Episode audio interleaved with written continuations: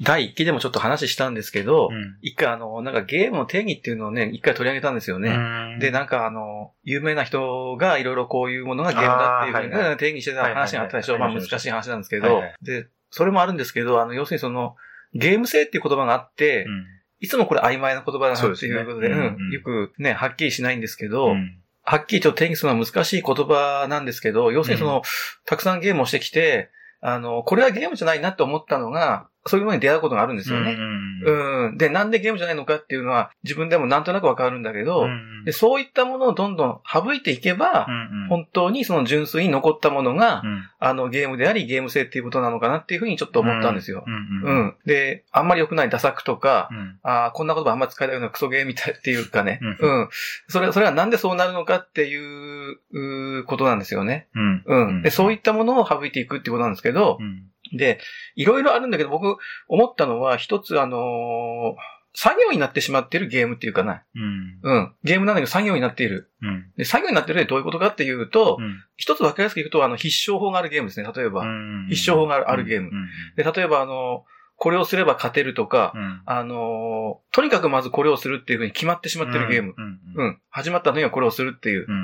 うんじゃあ、そう出てきたら、他のプレイヤーがどういうふうに対応するかっていうことで、うん先の展開が枝分かれしていくんであれば、それは作業じゃないないけどね。そうですね。そうだよね。ううん。まあ、と、とにかくね、あんまりないってないかもしれない。あの、必勝法があるって、これをすれば必ず勝てるっていうゲームがあったら、うんうんそれはまあ、勝つためにゲームはやるんで、んあのうんうんまあ、や、やりますよね、それをね。うんうんうん。ただ、あの、要するにその、それが分かってて、あえてやらないっていう人もいるかもしれません。そ、それをすれば、そそれはそれでゲームとしてせ成立すると思うんですけど、うんうん、うん、うん。だから、あの、単純な作業になってしまうゲーム。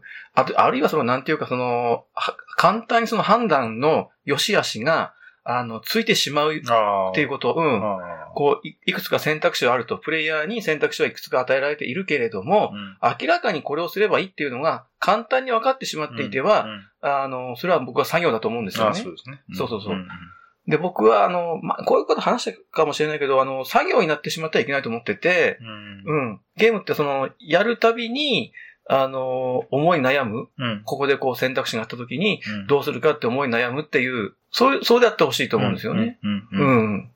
で例えば、あの、将棋とか囲碁なんかも、あの、まあ、定石っていうのがあって、あの、もう、最初何手までは、なんか決まってるみたいなのあるじゃないですかうんうんうん。ただ、それでずっと最後まで行くわけじゃないからね。うんうん。あれはもう本当にその、長い年月をかけて、あの、築き上げられてきた、なんていうか、ものなんで、それはそれであの、価値があるし、それをしないと負けるということで、まあ、やってるわけですよね。うん。うん。で、やっぱりそれと明らかに違う、ね、初回プレイとか、初めてプレイしたとか2、3回やっただけで、あの、明らかにもうこの方向、ほあの、方針しかないみたいなのに固まってしまった場合は、要するに作業になるし、うん、あの、ジレンマがないっていうのかね、はっきり言って、うん。あの、まあ、こんなのこうすれば絶対に問題ないわという、多分そういうゲームってでも、まあ、テストプレイをしている段階で、あの、明らかにその、判明すると思うし、ね、あの、まあ、先ほども避けれると思うんですよね、開発の段階で。うん。ただ、あの、まあ、そういう、う決定を持ったまま世に出てしまうものもうん。中にはあると思ってて、僕はそういうのに出会ったことがあって、うん。で、それはまず一つダメだと思ってるんですよ。うん。だからその、複数の選択肢が必ず用意されてるっていうのかな、あの、毎回、あの、判断に悩まされるっていうのかな。うん。うん。それが一つの、あの、なんていうか、ゲーム性に、の定義に近いのかなっていうふうにちょっと思ってて、うん。もう答えが決まってるっていうのはね、ちょっと、それはダメだ。単純作業っていうか、ううんん。うん。っていうのが一つあります。うん。あとね、それからあの、まあ、要するに、次僕が思い浮かぶのは、あの、運の要素があまりにも強いっていうのかな。うん。うーんと、例えばその、まあ、ダイスゲーム、サイコロ振るゲームで、例えば6が出続けると勝てるとか、とにかく6が出るのが、あー強いとか、うん、どんな場面でもね、どんな場面でも6が出るのが強いとか、うん。どんな場面でも1が出るのが一番良くないとか、うん。そういう、まあ、要するに6出ロシステムっていうふうにいう言葉もありますけど、あの、そういうゲーム、とにかくその極端な運ゲー、くじ引きとか、うん、例えばこの、ビンゴってあるじゃないですか、ビンゴ。あの、5つ目がこう縦横斜めで揃ったら、ね、ビンゴって言って当たりっていう、あれはゲームかどうかっていう話なんですけど、僕はあれはゲームじゃないと思ってるんですよね。まあ、まず最初にあの、プレイヤーの判断が全くその反映されない、指定された数字が、あの、ヒットしたらそれでね、うん穴を開けていってっていう感じなんで、あれは運、くじ引きですよね。運ですよね。だからね、完璧に。うん。ドイツゲームとかいうか、あの、ユーロ、ユーロでランダマイザうん。ー、ランダムに乱数を発生するっていうのは非常に大事なことで、あの、それがないとアブストラクトになるんですけど、あの、要するにその、そこをね、いい塩梅で、あの、多くのゲームはうまく取り入れてる。うん。で、それがあんまり行き過ぎてね、ずっとけ 結局もう、そのダイスローだけ決まっちゃうとか、まああの、あと何があるかな、いろいろまあランダマイズありますけど、あの、それで結局、勝ち負けまで決まってしまうんじゃ、僕にとってはそれはゲームじゃないんですよね。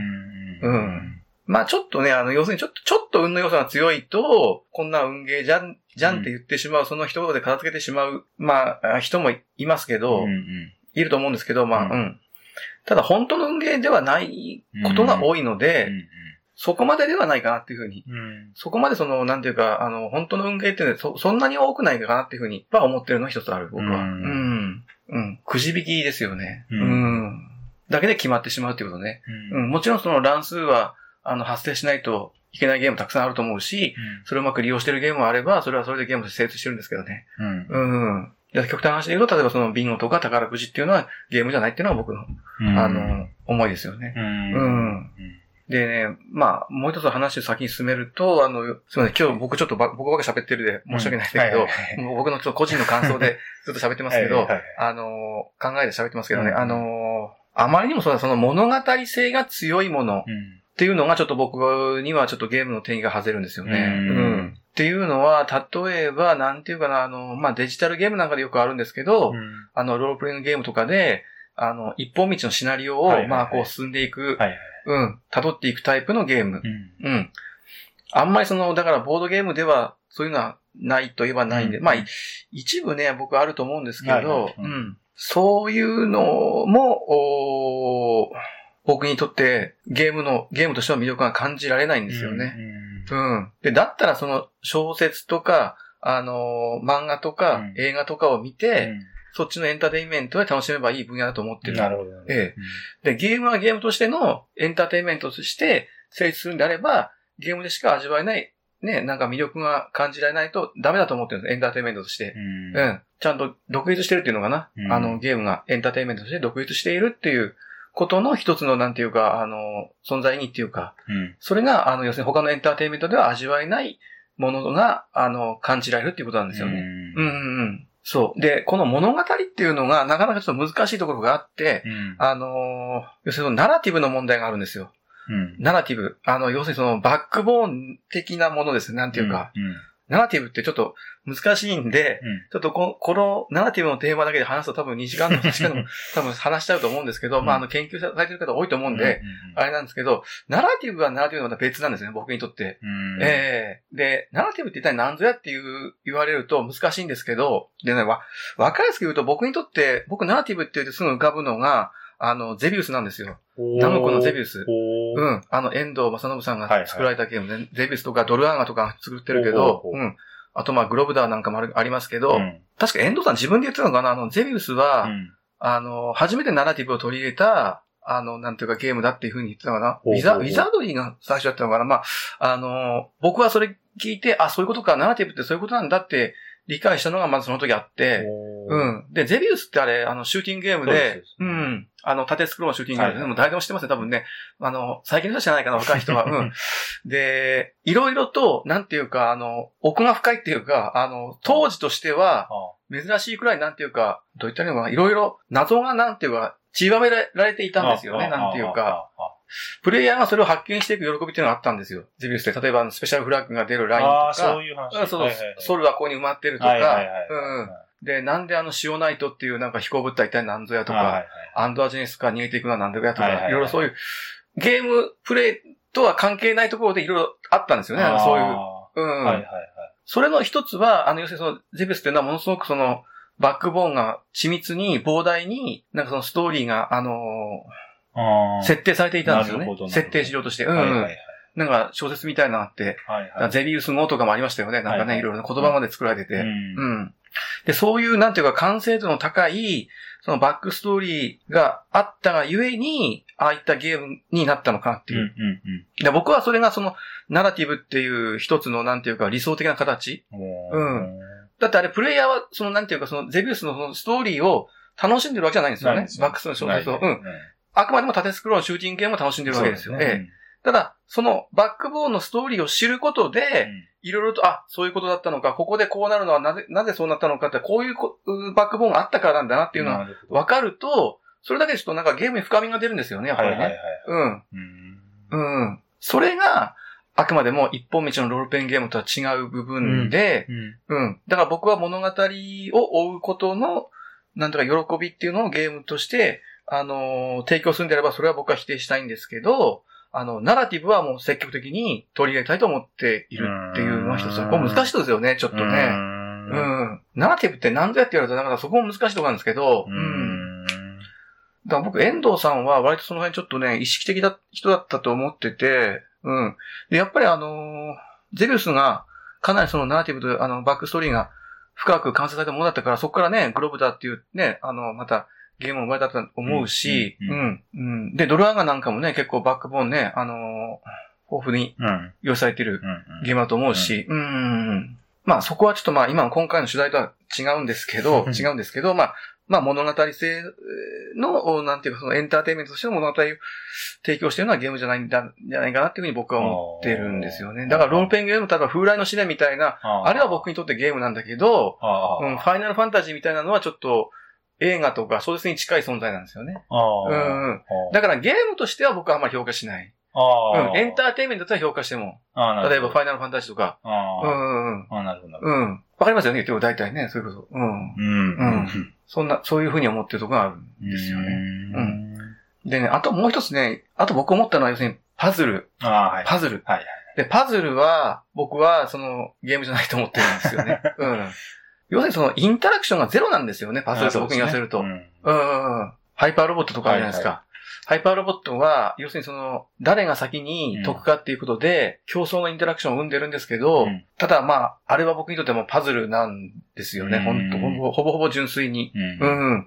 だから僕はこれ、えーあの、あのタイトルからそのゲームとしての魅力は感じないんです。う。ん。うん。うん。まあ全くだからゼロじゃないんですよね。あの、4人で例えばや、タコを囲んで同じ状況で、あの、同じパズルを解いてて誰が早く解けるかってことですよ、要するにね。まあそうです。そうだよね。で、もっと最短手を見つけることができたら、その人の勝ちになるしうんねうん。だから、あの、競争のインタラクションはあるんですけど、そこで、あの、僕はゲームとしての魅力を感じることはないんですようね。ん。うんだから、今、まあ、4つ挙げましたけど、その辺ね、その辺は僕にとって、あの、ちょっとあの、4つとも同じレベルで話していいのかなって疑問もあるんです。うんうんあの、作業っていうのと、例えばその物語、パズル、うそういったことをね、あの、同一に語っていいのかっていうね、あの、あと、うん、うんか、くじ引き、うん、うんっていう疑問はあるんですけど、そういうふうにちょっと思ったことがあって、う。うんん。うん。なんとなくそう僕言いたいこと分かる、分かってくれるかなっていうふうにも、うん。うんまあそこは人によって意見も違うと思うんですけど、うん。ゲーム性って言葉が多分人によって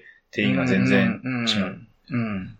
どうなんでしょうね。まあ人によって広さ、狭さって。でも今聞いた感じだと結構狭い感じに聞こえましたよね。あそうそううん。あ、でもあの、テレストレーションってことなんですか？テレストレーション。テレストレーションはゲームですね、僕にとって。ううん。うん。今の4つのどれにも当てはまらないと思います。当てはまらないと思います。え別になんか選択肢が A と B と C ってある、あってそこから選ぶっていう。別にものじゃないけど僕はでも、そ、そこに限定したわけはない。ないね。ないないないうんで最近なんかその、脱出ゲームっていうか、うん謎解きゲームみたい出てきてるじゃないですか。で、あれが僕にとってか、あれは僕にとってやっぱゲームじゃないんですよね。うんまあそうおっしゃってましたよねうんエグジットとか、うんあのー、なんだっけ、まあ、えっ、と、アンロックとかね。アンロックとかね、ううん。っていうことで、うんあれは何かというと僕にとってちょっとパズルに近いものがある。うん。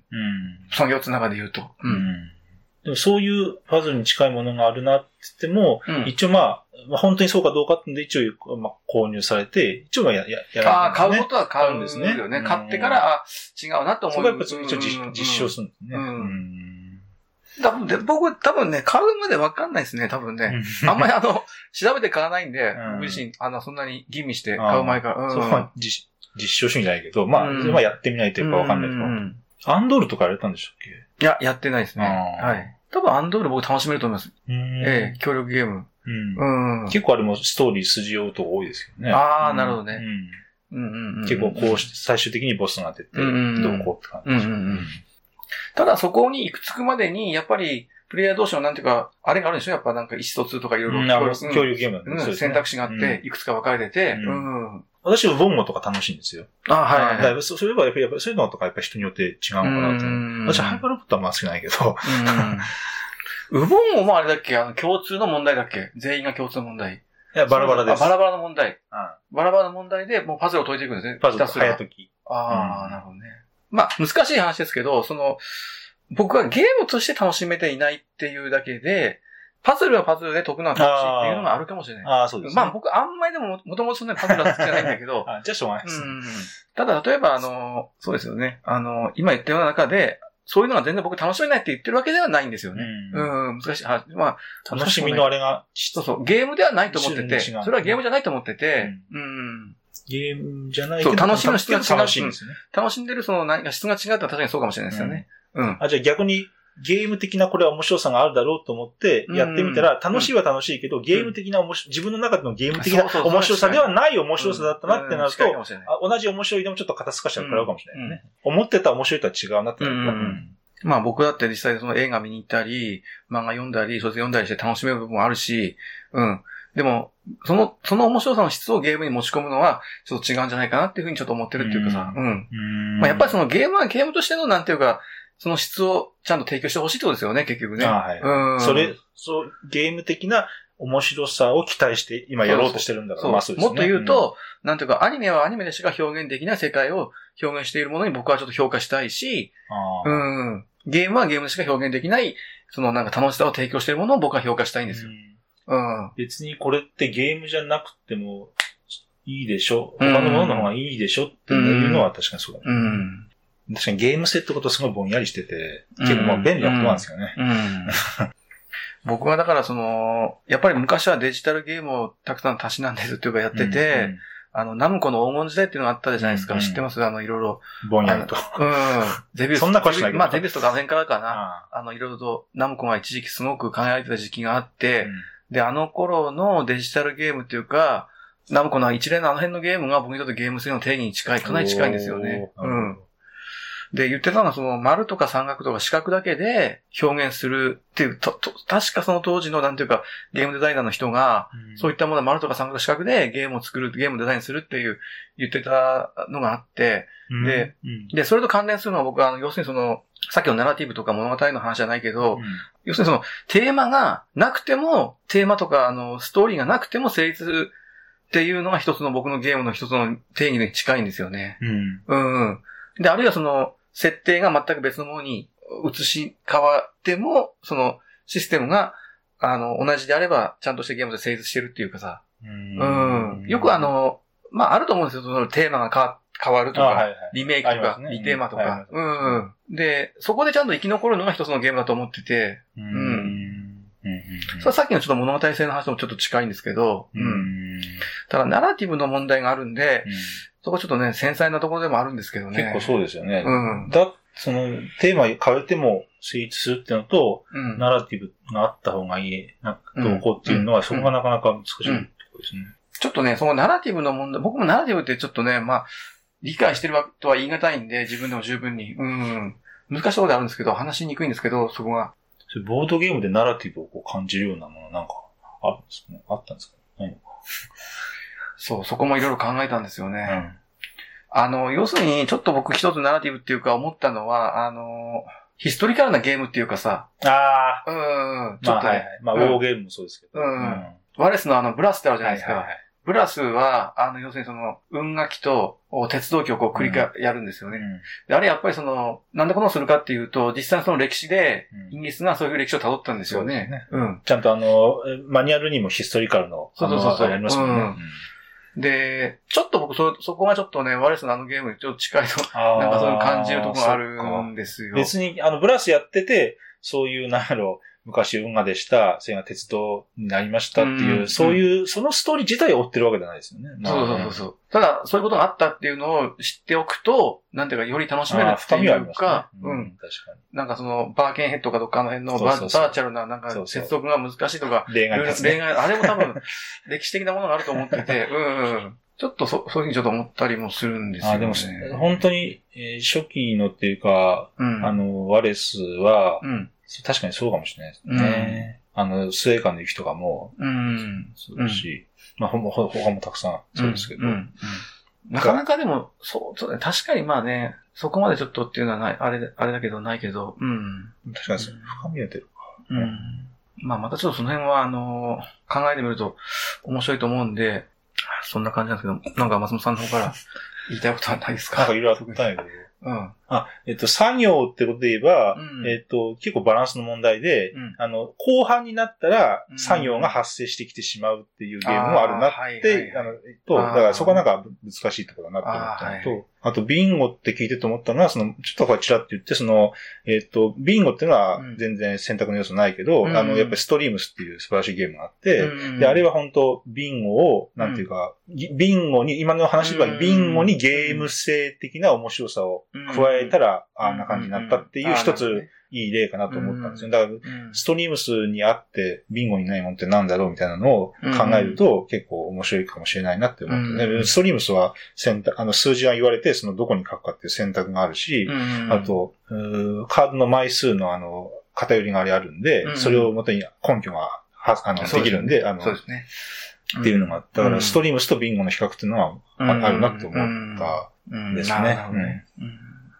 まだちょっとね、で、また変わるけど、要するにその、じゃんけん、あ、じゃじゃんけん。じゃん、じゃんけんはあれゲームですかねっていう話がよく うん。じゃんけんはあれゲームなんかな二人で無言で、やったとしたら、運ゲーですよね。そうだよね。うん。じゃあさ、例えば僕はじゃあグー出しませんって言うじゃないですか。その話ね。うん。まあ、本当か嘘かわかんないけど、うん、あるいは、一回勝ったら、グーかチョキかパーかどれかは使えなくなるとか、うん、今の、今の前者と後者はかなり違いますよね。ね。前者のそれは、正直、うん、それ、その発言に何の縛りもなく、ルール上縛りが何もないから、言った通りもそれを守る必要もなくて、うんうんうん、だから、えっ、ー、と、正直言言ったの、言ってないのと同じですよね。あの、気にしなければ。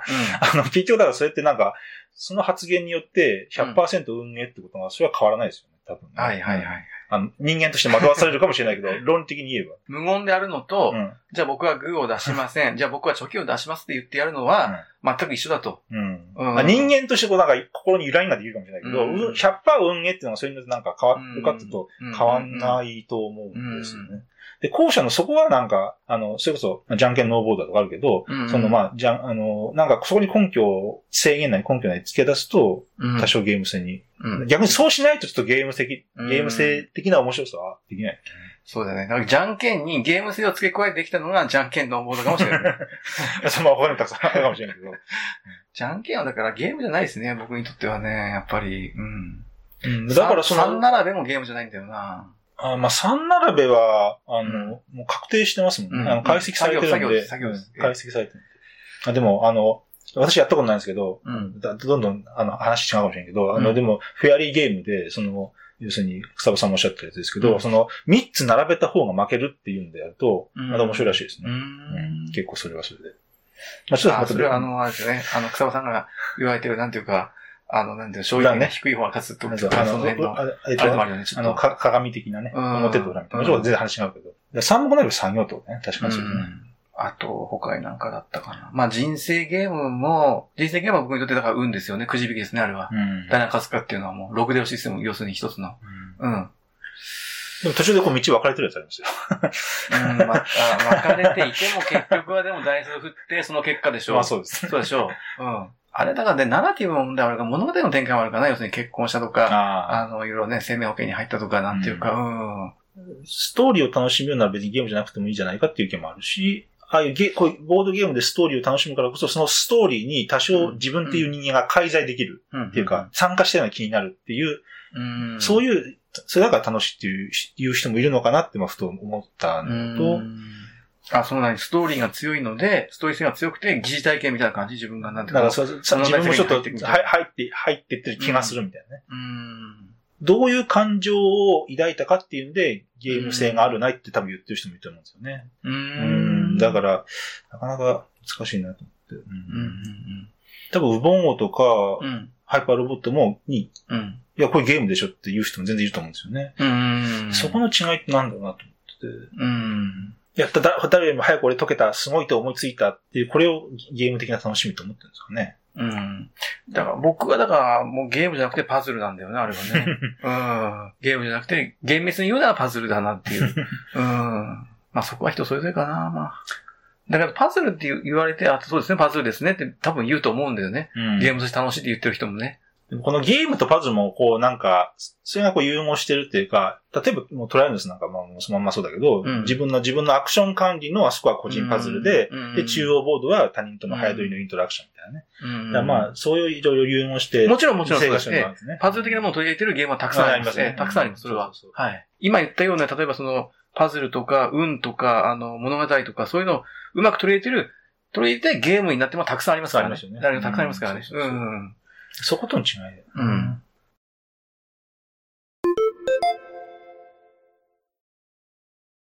はい、えーと、じゃあ、ここからここのタイトルを取り上げていきたいと思うんですけど、まず、えーとね、エッセンの新作ですね。と言っていいんでしょうかね。はいはいはい、あの、オーティス。うん、はい。えっ、ー、と、パールゲームズと、うん、リベル。うん。うん。パールゲームズ、まあ、エッセンの新作はこれって言っていいのかなと思うんですけど。今年の。うん。うん。あの、作者は新人の人かな、なんかね。はいはいはい、うん。で、この前早速、まあ、国内流通始まったこともあってプレイしたんですけど、うん、うん、どう、松本さんどうでしたこのゲームやってみて？でも今のそこの、うん、あの、パズルとかの話の時に、実はちょっと今言及しようかなと思ってたんですけど、うん、ここの個人のこのアクションの管理とかが、もうかなりのパズルで、で、まあ、もう本当にこれこそ最近のよくある。個人の、個人のこのアクションの悩ましさは、個人のこの悩ましさは別に他人との絡みよりも、自分の中だけでのマネジメントの話で、で、まあ中央で、中央ボードで若干いろんなインタラクション。例えば資源が今多い、少ない。4番を選ぶと、この付随アクションがついてくる動向っていう、まあここでちょっと絡みがあって、あと18点取ったら勝ちっていう、まあ早いもの競争っていうところで、ただ、パールゲームズっていうのに私が抱いてたのと、うん、少し違ってはいたかなと思います。なんていうかな。あの、なんか、ま、まっとうなトレンド的なパズル、うん、個人パズルメインインタラクションみたいなゲームだなっていう、まあ、そういう印象でしたけどね。うん、あで、えっと、ちょっと喋りますね。18点でしたっけ、うん、あのある得点まで行ったらそこで、えっ、と、フラグが切るっていう、本当一本道なんで、で、その得点を取るのの、もうメインは、もうあの3枚並ぶ、あの、うん、えっ、と、この資源とこの資源とこの資源払ったら5点とかっていう、もう、ここの早取りだけなんですよね、ほとんど。うん、あの、他のあの、ある技師とかをこう裏返ってパワーアップさせると1点もらうとか、まあ、付随的にはあるんだけど、うん、まあそこは、えっ、と、この本流の達成カードの、うん、と並び比べるぐらいの得点源とはとてもななくて、かなり補助的なもので、明らかにはここが達成カードのとこがメインと。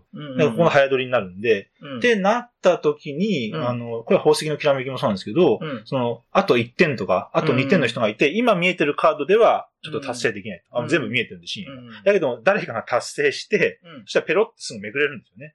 あの、新たに山から。そしたら、このゲームって別にあの、山札に、あの、別になんか、1ラウンド、2ラウンドって分かれてるわけじゃないんで、あの、たまたまその、その人にビンゴな、こう、達成カードが出てきたり、そういうあの、他の、他のいろんなゲームでもはらんでる、そういうちょっとことは、ああり得るのかなっていうのは、少し気になりましたああの、もちろん面白いっていう、その、このマネジメントは面白いっていうので前提でちょっと言ってるんですけど、ちょっと気になったところはそこら辺だったかなと思いますね。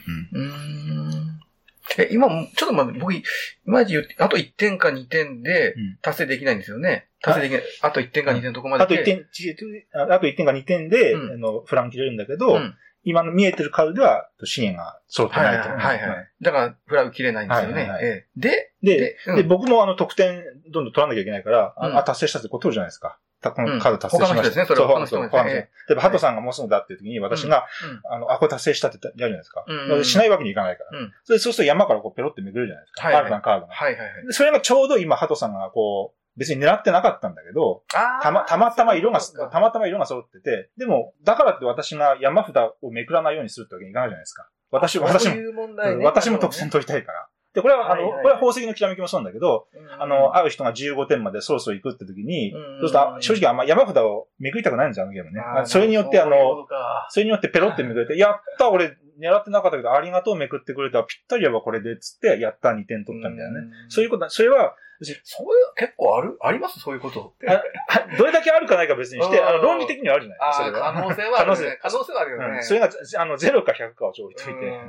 あなもちろんあの、まあそういうことが起こり得るっていう、うん、起こり得る起こり得る。なるほど、ね、もちろんあの、この、こういう問題考えるときは、どれぐらいその頻度が起こるのかっていうのは、もちろん。おっしゃる通り大事だと思うんだけど、やっぱその根源的に可能性はらんでるなっていうのが、あなるほど、ね、あの、それ欠点とは言わないけど、気になったところではあったそれはなんか確かにオーティス以外にも、まあ、うん、そういうゲームはありますよね。で、その時に、なんか別個の得点軸があれば、あの、また、話は違うんだけど、基本ここの達成カードを取るしかないんで、うん、だからここを更新せざるを得ないんですよね。でも、それは別にあの、宝石のきらめきも、まあ、センチュリースペースロードもそうだけど、うん、まあ、ああいうゲームにはよくある話で、うん、まあまあそこは、まあまあそそういうゲームだと思えばしょうがないなって。だからそういう意味では、まあ、そんなにガッチガチじゃなくて、多少カジュアルなゲームなのかなと思いましたけどね。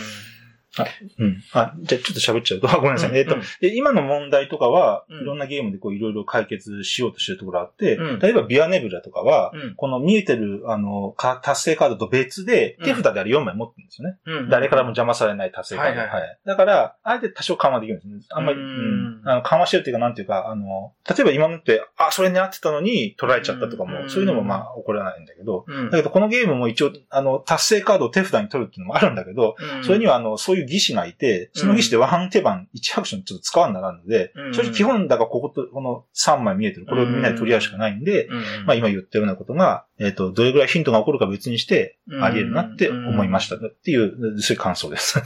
あ、なるほどね。あ、そこをなんとか避けようとしてるゲームもあるってことですね。あの、手札からプレイすれば、バフダの状況は変わらないから、そうですね。っていうことね。ああ、なるほど、なるほど。で、そういうの一例としてビアネブラがあるなと思って。うん僕はね、思ったのは、まあ、今の松本さんの意見とまた別の意見って全く違うけど、うんうん、あの、要するに、まあ、センチュリースパイスロー的なお題がいくつかこうあって、達成するべきタスクがいくつかあって、で、それを達成することを目指すゲームっていう基本は、一緒にその、センチュリースパイスロード一緒なんだけど、そこに至る過程をいろいろゴテゴテと複雑にした感じっていうのがまず僕の第一印象。うん、うん。で、それがちゃんとその成功してるのかどうか、もの、あの、ゲームは、あの、シンプルでないといけないってわけじゃなくて、うんうん、あの、複雑にしてもいいんですけど、うん、で複雑にしたら下で、それにね、あの、見合う楽しさとか面白さがついてこないとダメだと思うんですよね。はいはいはい。うん。はいはい。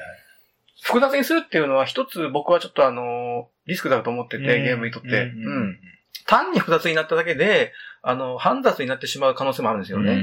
で、煩雑になってしまっていたら、もうそれはシンプルなゲームに勝てないと思ってて、だからそこの複雑にした部分からどんだけその、なんていうか戦略的な豊かさというか、うん、あのー、単純にしたのでは得られなかった、そうそう。いうものが見れてればいいんです、ね、そうそう。それは例えばそのプレイヤーのインタラクションであったり、読み合いであったり、うん、あの、そういった部分も含めて、あの、感じらればどうかって話なんですよね。で、僕はまあこれこの前一回やっただけで、あの結論つけるのはまあ早いかもしれませんけど、僕だったらまあ変にこういうふうに複雑にするよりは、あのシンプルなセンチュリースパイスロードのようなシンプルさを今の僕なら取りたいなっていうふうな思いがあって、で、そう思った時にちょっと僕はこのゲーム評価がね、あの、下方修正というか、うん、にならざるなかったっていう。うん。確かに青色の資源を、こう、取るっていうことを、あの、パズルによって、かなり、あの、複雑にしてるっていう、まあ、そういう感じですよね。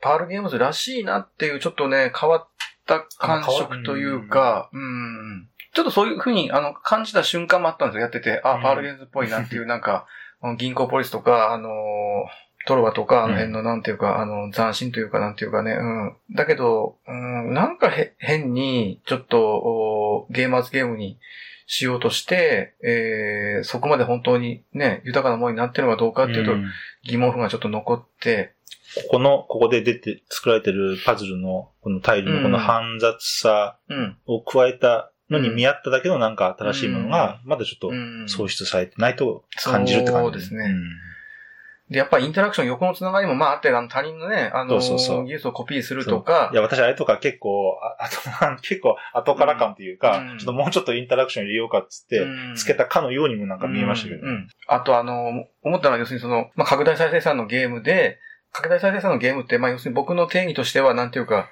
この勝利点まで行った人、早く行った人が勝ちっていうのが僕の一つのちょっと定義的なところがあるんですよね。で、これはあの18点っていう、うん、あの、要するにラインがあって、それが一応その、勝利点のラインだと思うんですけど、うんうん、そこまでにどうやってこう曲線を描いて登っていくかっていうのが、拡大再生されたゲームだと思ってて、で、スタートからゴールまでの、その曲線の傾きが、一番高い人が勝つゲームだと思ってるんですよね。うん、僕は。うん、傾きが一番高い人。要するにその、早く伸びて、あの、うん。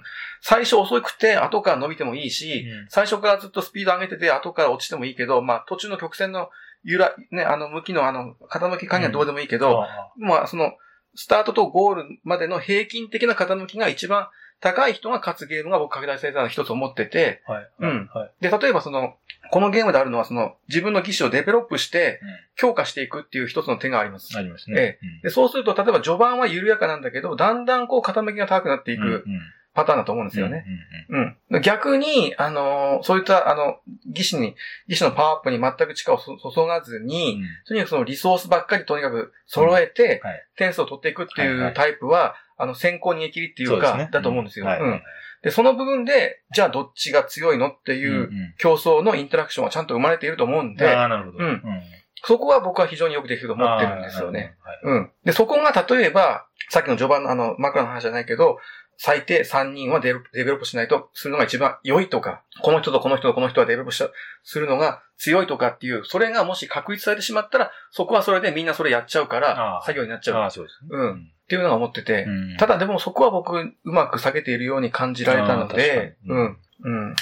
あ今の、でもそこの、今の拡大再生産の、まあ、ある意味、まあ、2ルート、まあ、ほんな、単純に2ルートじゃないけども、まあ、そこは確かに、確かそれはおっしゃる通りですね。まあ、それは、あの、宝石のきらめきとかもそうですけどね。そうそうそうそう。うん結構ね、技師をこう、パワーアップしても、結局またなんか、人に使われちゃったりするんで、なんか、あんま。そこはあれあったよね、面白いよね。なんか、なんか、あんまパワーアップ、私、あの時のセッションでは、とにかくパワーアップさせようと思って、ガンガンやったんですけど、結局人に使われるし、あんま、だから適材適所で、まあ、あんまりあれを、に血眼になってやるもんじゃないんだなと思ったんですよね。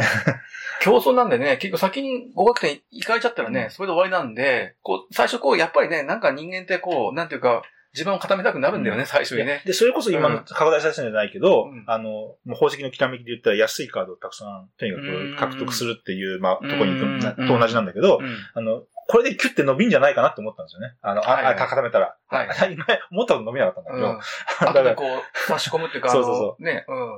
あと、私はもう二手間ぐらいしないと、あれいか,、なかったんで、全然間に合わなかったんだけど。うん、だから、あ、でも、でも、そこのインタラクション、そういうのインタラクションというのであれば、そこのインタラクション確かに、そうそうそう。あったか。それはそうですね。まあちょっとね、僕一回やっただけの印象で、まあちょっと評価は渋いですね、このゲームね。ちょっとあの、このパールのロゴがなければ手放しているかもしれないっていう、ちょっと、ちょっと思ったんですけどね。うん。っていうのもあって、だから、トロは、インゴポリスっていうのはやっぱり三千とあるんで、うん、やっぱまあデウスも私はあれだけど、うん、ちょっとあれなんだけど、だから、なんか。デデウスもね、なんか一部のカードが強すぎる気がしてね。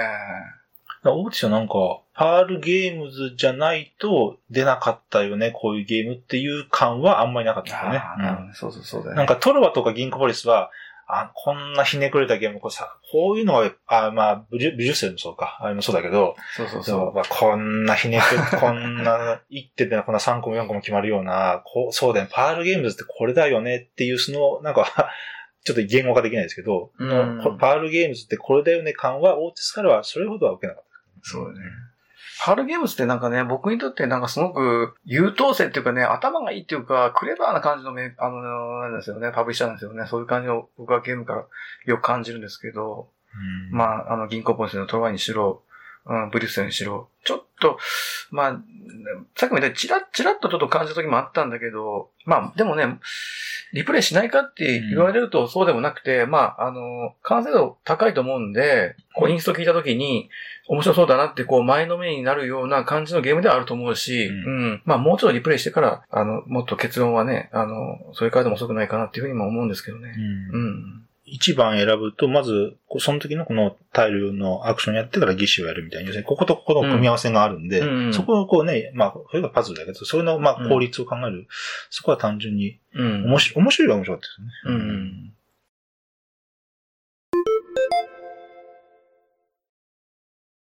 はい、えっと、じゃあ次二つ目ですけど、えっと、チケットトゥーライド、ドイツ。ね。これもあの、新作ですね。で、チケライの新しい、あの、なんていうか、拡張っていうか、まあ、これあの、要するにスタンドアローンで、えっ、ー、と、このゲーム、このゲーム買えばもうあの、すべてできる。カードも他の、はい、ヨーロッパがなきゃダメとかそういうのないとね。大体カードとかコマが流用してきたらチケット、近いマップ拡張みたいな、拡張マップみたいな感じのあの、一が多かったんだけど、このドイツは本当にスタンドアローンですよね。うん。うん、まあ特徴は要するにその、線路で駅と駅を繋いだときに、その駅から2位の色のコマを1個ずつ取れるっていうのがあって、で、あの、赤とか黄色とか黒とかのコマがゲーム終了時に、たくさん持ってる人にはなんかそのボーナス点がつきますよ、みたいな、大雑把に言うとね、20点とか10点とか、まあ、うん。だから、あの、そのコマが欲しかったら、カードを溜め込む前に繋げてしまわないといけない。ということで、あの、単純にそのジレンマというか、あの、生まれてきている、いい、いいゲームじゃないかなと。僕はまあ、高評価してるんですけど、このゲームの結論から言うと。うん。まあでも、うん、まあ目新しさは、まあまあ、うんいつものチケットライドに、うんまあそれが加わったっていう、まあそこが、そうですね。まあほとんど、ほぼ唯一の。そうだね。えうん、あの、ただそれが大変、あの、素晴らしい効果を生んでるってことですね。まあ今までなかったのがおかしいというか、確かにまああの、単、単純だよね。すごいシンプルですよね。うん。うん。やってることは。で、1位、それぞれの各色で、1位が何点、2位が何点、ただただそれだけなんで。うん。でもそれで、そういう単純なの成功やっただけで、明らかに、そうそうそう。芳醇なものを生み出してるんで。そう。うん。費用対効果はすごいと思います。そうだよね。うん。だからこのゲームなんかはその要素を一つ付加して、付加したことで、ちゃんとそのリターンが成功しているので、うん、さっきの僕のオーティスの感想とまた、ね、同じにちょっと関係付けて言うと違うんだけど、こっちはやっぱりね、その費用対効果、さっき言ったけど、費用対効果が、うん、ちゃんとあったっていう、うん、ことですね。あとその地盤となっているチケットライトというゲームのやっぱ凄さもあると思う、ねうん、そうだよね。うんまあ、あの、元になったゲームがやっぱ面白いですよね。うん、面白い。もう元になったゲームがやっぱり。うん。で、本当にやっぱりしっかりしたゲームだと、やっぱ面白いんですよね。今やってもね。いろんなゲームやった後でも、昔のゲームやっても面白いんですよ。よくできてるとね。うん。っていうのは一つ感じられたっていうのはある。また昔と感じ方が変わってきたりしますからね。うん。で、これでも話が終わっちゃうと ですけど、うん。まあでも、チケットライトあの、における、あの、ノーマルっていうか、のチケットライドにおけるインタラクションっていうのは、そんな、あの、目に見えてわかりやすいものでは、実はなくて、別にあの、目的地カードが見えてるわけでもないし、まあ、おぼろげに、ここにこの人早速線路引いてるから、まあ、少なくともここは要のとこなんだろうな、ぐらいのぼんやりとした感じだったんですけど、その、マジョリティは全部コマ見えてるんで、明らかにそのなんかぼんやりとしたこの、ここら辺あの人目的地なんだ、なのかなっていうのに比べると、インタラクションはかなり強いんですよね。ああ、あの、あの、その、マジョリティに関してでも、そういうインタラクション生まれてる、まあ、マジョリティがっていうのはすごい強めのインタラクションを発生させる装置だと思ってるんで、だから、あの、やっぱそれが、それによって明らかに味が、で、ミープの、ミープは全部出るんですよね。そうそうそう。うん、で、全部で何個だ。はい。で、もう、で、一個でも上回ればほんでいいんで、うん、あの人が何個持ってる。うん。だから自分は何個も取ればいいっていう。そうそうここは、計算ができる。ここはそのなんか、そのチケットライドの、インタラクションとは、かなり、よりもかなり強めのインタラクションなんで、うんうんうんとは言っても、じゃあミープだけ取っていいかっていうと、やっぱりちゃんと目的地もあるんで、で、さすがにそればっかり言ってるわけにはいかないっていう、うん、やっぱりあの、単線とか伏線とかもあって、そこの線路を抑えられちゃうと、もう遠回りせざるを得ないので、うん、まあ、ミープル、あそこの線路置いてミープル欲しいんだけど、じゃあそっちを先行くか、じゃあこっちの自分のね、本当に欲しい線路先に置くかっていう、それはちゃんとあるよね、やっぱりね。うん。うんもともとはその、1個、あ、2個線路置いたら3点とか、4個線路置いたら何点っていう、ただただそれだけやったんやけど、要するにそのその線路を全然ルート関係のないところに置くとしても、どこに置くかでそのもらえるミープルが、まあもしまだ残ってればね、のって違ってくるんで、だからなんていうか、あのもう、もうなんか、ちょっと得点コードしとこわせて、なんかピコって、全然関係ないところにどこでもいいわって2個置いて3点とかやってたんだけど、ミープルがまだ残ってれば、置くにしても、どの色が、どの色、あの人何個持ってて何個持ってどこどこって、だから明らかにその悩みどころが増えてて、そうですね。いやだから、まあ、というか、これが今やっとこういう感じで 出てきたらあ、なるほど。なんで今なかったかなっていうこ。これより先にメルクリンが出てるのがちょっとよくわかんないですけどね。メルクリンの方がもうちょっと、あの、なんか凝ってるけど。ちょうどこのミープルの数も把握しやすいっていうか、そんなにその情報量多くないんで、全員のミープルをこう見渡す、う負担っていうのはそんなに多くないかなって思ってて、うん。うん、最近のゲームよくあるのは、その、情報量多くて、他人の状況までなんかね、整理して、どうのこうのって難しいゲーム多いと思うんですよね。ね。ね。そういう意味ではなんかあの、集中できますね。そう、チケライはしっかりと、うん、うん。まあちょっと見えすぎてるかなっていう気もするけど、それは別になんか欠点と僕は思わなくて、うん。情報量を多くすることで見えにくくするっていうのが一つの長所と捉えるかどうかっていうのも一つあるよね。うん、なんかね。うん。